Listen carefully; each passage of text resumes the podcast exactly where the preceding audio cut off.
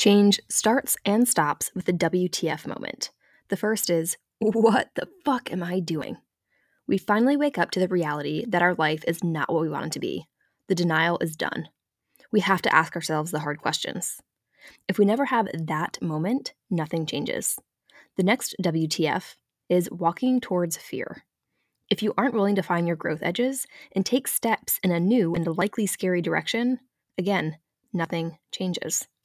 This podcast is a space to explore open and honest conversations around creating change in our personal worlds, which honestly has become my favorite adventure yet. Thanks for following along.